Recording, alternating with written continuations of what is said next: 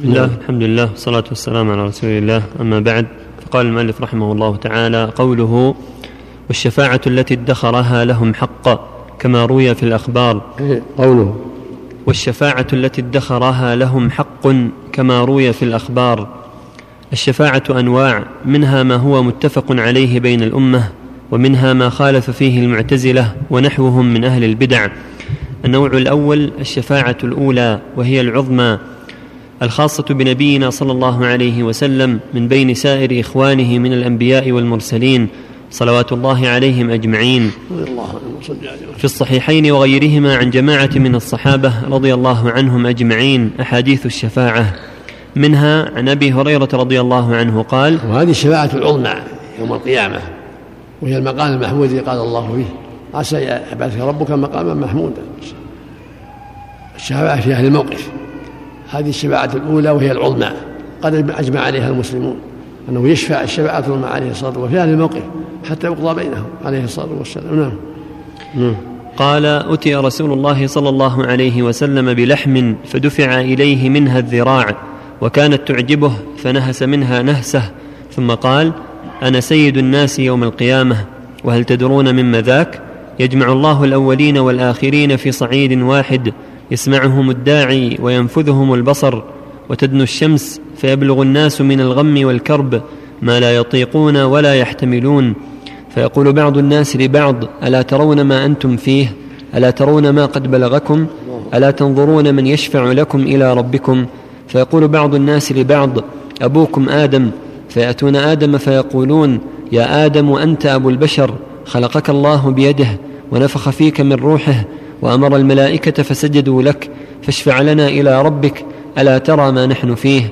ألا ترى ما قد بلغنا؟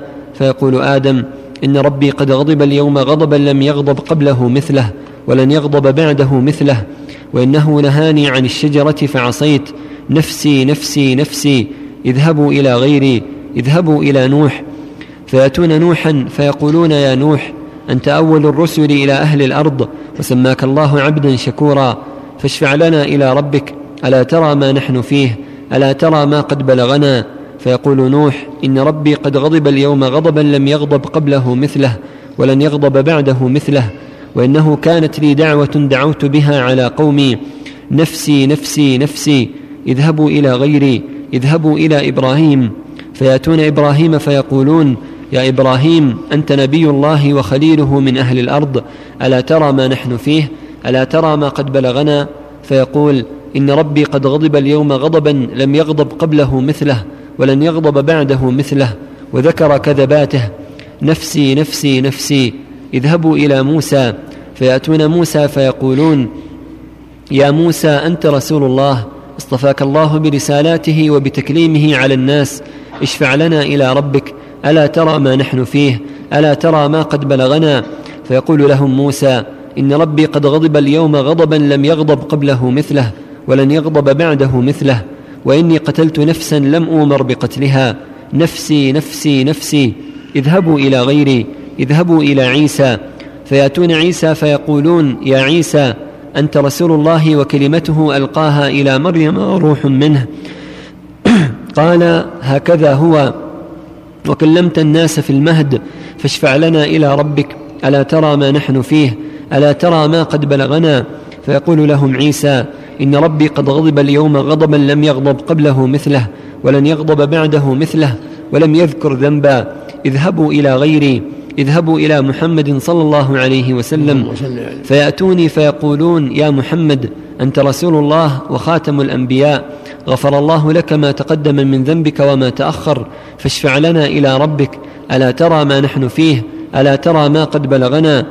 فاقوم فآتي تحت العرش فأقع ساجدا لربي عز وجل ثم يفتح الله علي ويلهمني من محامده وحسن الثناء عليه ما لم يفتحه على أحد قبلي فيقال يا محمد ارفع رأسك سل تعطه اشفع تشفع فأقول يا رب أمتي أمتي يا رب أمتي أمتي يا رب أمتي أمتي. فيقال أدخل من أمتك من لا حساب عليه من الباب الأيمن من أبواب الجنة وهم, وهم شركاء الناس فيما سواه من الأبواب. ثم قال والذي نفسي بيده لما بين مصراعين من مصاريع الجنة كما بين مكة وهجر أو كما بين مكة وبصرى. أخرجاه في الصحيحين بمعناه واللفظ للإمام أحمد. والعجب كل العجب من إيراد الأئمة لهذا الحديث من أكثر طرقه لا يذكرون أمر الشفاعة الأولى في أن يأتي الرب تعالى لفصل القضاء كما ورد هذا في حديث الصور فإنه المقصود في هذا المقام ومقتضى سياق أول الحديث فإن الناس إنما يستشفعون إلى آدم فمن بعده من الأنبياء في أن يفصل بين الناس ويستريحوا من مقامهم كما دلت عليه سياقاته من سائر طرقه فإذا وصلوا إلى المحز إنما يذكرون الشفاعة في عصاة الأمة وإخراجهم من النار وكأن مقصود السلف في الاقتصار على هذا المقدار من الحديث هو الرد على الخوارج ومن تابعهم من المعتزلة الذين أنكروا خروج أحد من النار بعد دخولها فيذكرون هذا القدر من الحديث الذي فيه النص الصريح في الرد عليهم فيما ذهبوا إليه من البدعة المخالفة للأحاديث. وقد جاء التصريح بذلك في حديث الصور ولولا خوف الإطالة لسقته بطوله. لكن من مضمونه أنهم يأتون آدم ثم نوحا ثم إبراهيم ثم موسى ثم عيسى ثم يأتون رسول الله محمدا صلى الله عليه وسلم فيذهب فيسجد تحت العرش في مكان يقال له الفحص فيقول الله ما شأنك وهو أعلم. قال رسول الله صلى الله عليه وسلم فأقول يا رب وعدتني الشفاعة فشفعني في خلقك فاقض بينهم. فيقول سبحانه وتعالى شفعتك أنا آتيكم فأقضي بينكم. قال فأرجعوا فاقف مع الناس ثم ذكر انشقاق السماوات وتنزل الملائكة في الغمام ثم يجيء الرب سبحانه وتعالى لفصل القضاء. والكروبيون والملائكة المقربون يسبحونه بأنواع التسبيح.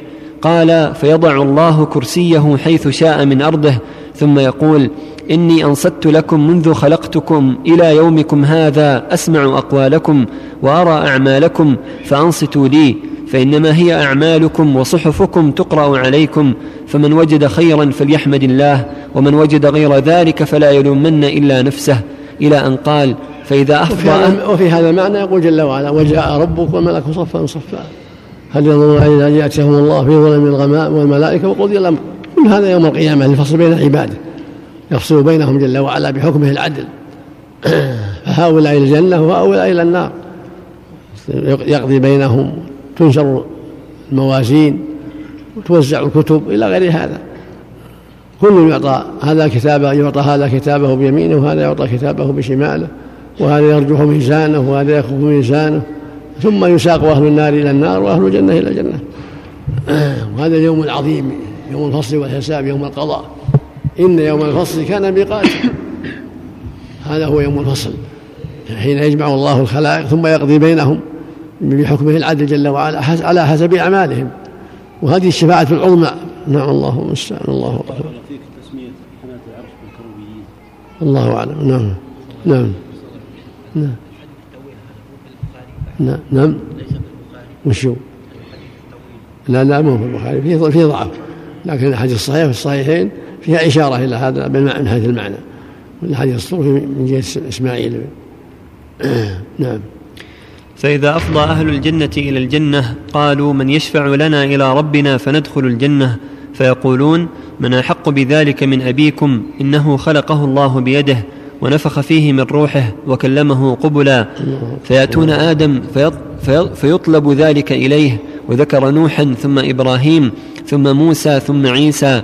ثم محمدا صلى الله عليه وسلم إلى أن قال قال رسول الله صلى الله عليه وسلم فآتي الجنة فآخذ بحلقة الباب ثم أستفتح فيفتح لي فأحيي ويرحب بي فإذا دخلت الجنة فنظرت إلى ربي عز وجل خررت له ساجدا فيأذن لي من حمده وتمجيده بشيء ما أذن به لأحد من خلقه ثم يقول الله لي ارفع يا محمد واشفع تشفع وسل تعطه فإذا رفعت رأسي قال الله وهو أعلم ما شأنك؟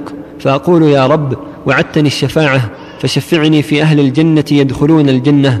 فيقول الله عز وجل قد شفعتك وأذنت لهم في دخول الجنة. الحديث رواه الأئمة ابن جرير في تفسيره والطبراني وأبو يعلى الموصلي والبيهقي وغيرهم. الأذان. اللهم المستعان الله نعم. الله الله يجعلنا وإياكم من أهل السعادة. نسأل الله لنا ولكم العافية والسلامة والنجاة من النار. نسأل الله جعلنا من